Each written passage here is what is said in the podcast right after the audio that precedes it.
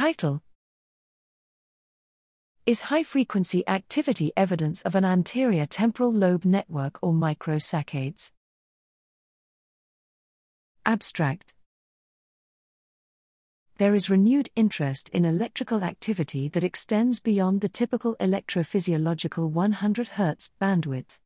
This activity, often in the anterior temporal lobe, has been attributed to processes ranging from memory consolidation to epileptiform activity. Here, using an open-access resting state magnetoencephalography (M E G) dataset, N equals eighty-nine, and a second task-based M E G dataset, we could reliably localize high-frequency power to the temporal lobes across multiple bands up to three hundred to four hundred hertz.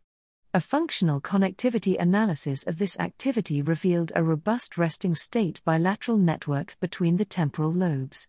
However, we also found robust coherence in the one hundred to two hundred and two hundred to three hundred hertz bands between source-reconstructed M E G data and the electrooculography (E O G) localized to within the temporal poles.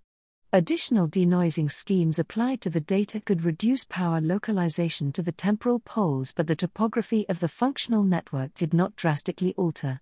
Whilst it is clear that this network is biological and robust to established denoising methods, we cannot definitively rule yet on whether this is of neural or myogenic origin.